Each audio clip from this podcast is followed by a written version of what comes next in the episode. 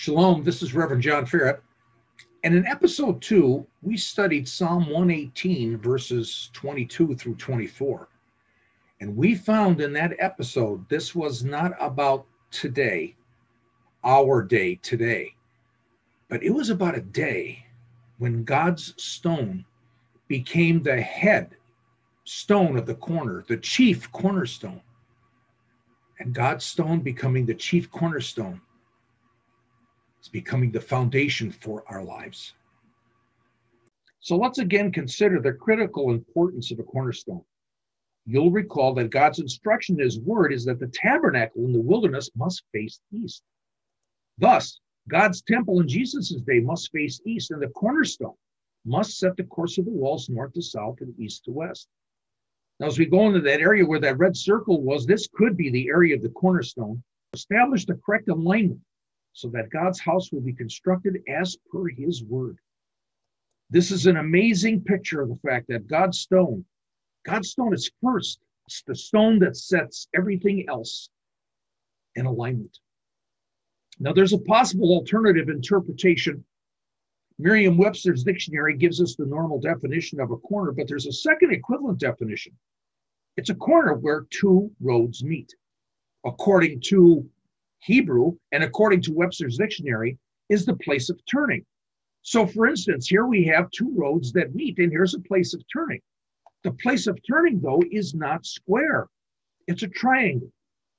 It reminds me of an arch where you have two curved roads meeting at, at their corner, at their pina, the place of turning.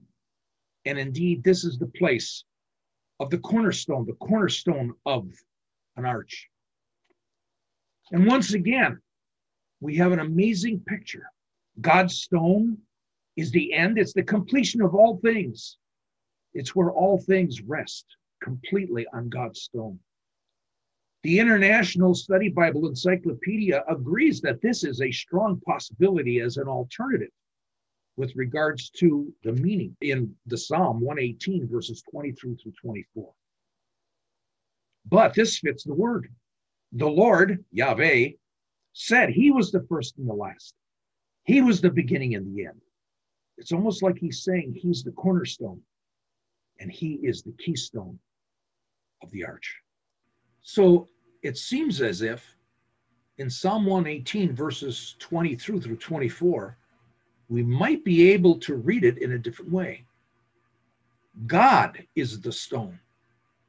He is the stone that becomes the chief stone, the headstone, the beginning stone, and the ending stone. He's the first and the last. And when this happens, this is the day the Lord hath made, and we will rejoice and be glad in it. So let me take you to Jerusalem, to a location where Jesus was confronting the scribes, the chief priests, the elders, and perhaps even some of the Pharisees. It's probably the day before his death on Passover. He was in the temple courts with his disciples, and he was teaching them a parable about the wicked tenants. And after he finished that, we read the following Have you not even read the scripture? The stone which the builders rejected, this became the chief cornerstone. Jesus is using Psalm 118, verses 20 through to 24. Who is Jesus talking about? Now, Isaiah 28 14 through 16 in Judaism becomes a prediction of the Messiah. And we read, Therefore, thus says the Lord, Behold, I'm laying in Zion a stone, a tested stone, a costly cornerstone for the foundation. So, therefore, who is this stone? The Jewish people say years after Jesus that it represented the Messiah. And Jesus said he was the first, and he was the last, and the beginning and the end. So we recall this. And what's the Bible saying? What amazing truth do we get out of this?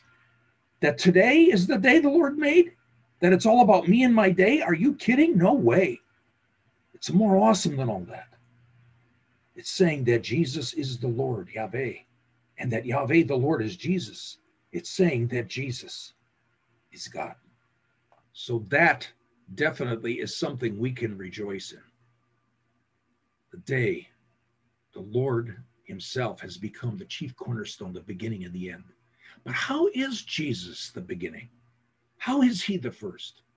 We'll take a look at that in episode four. Shalom.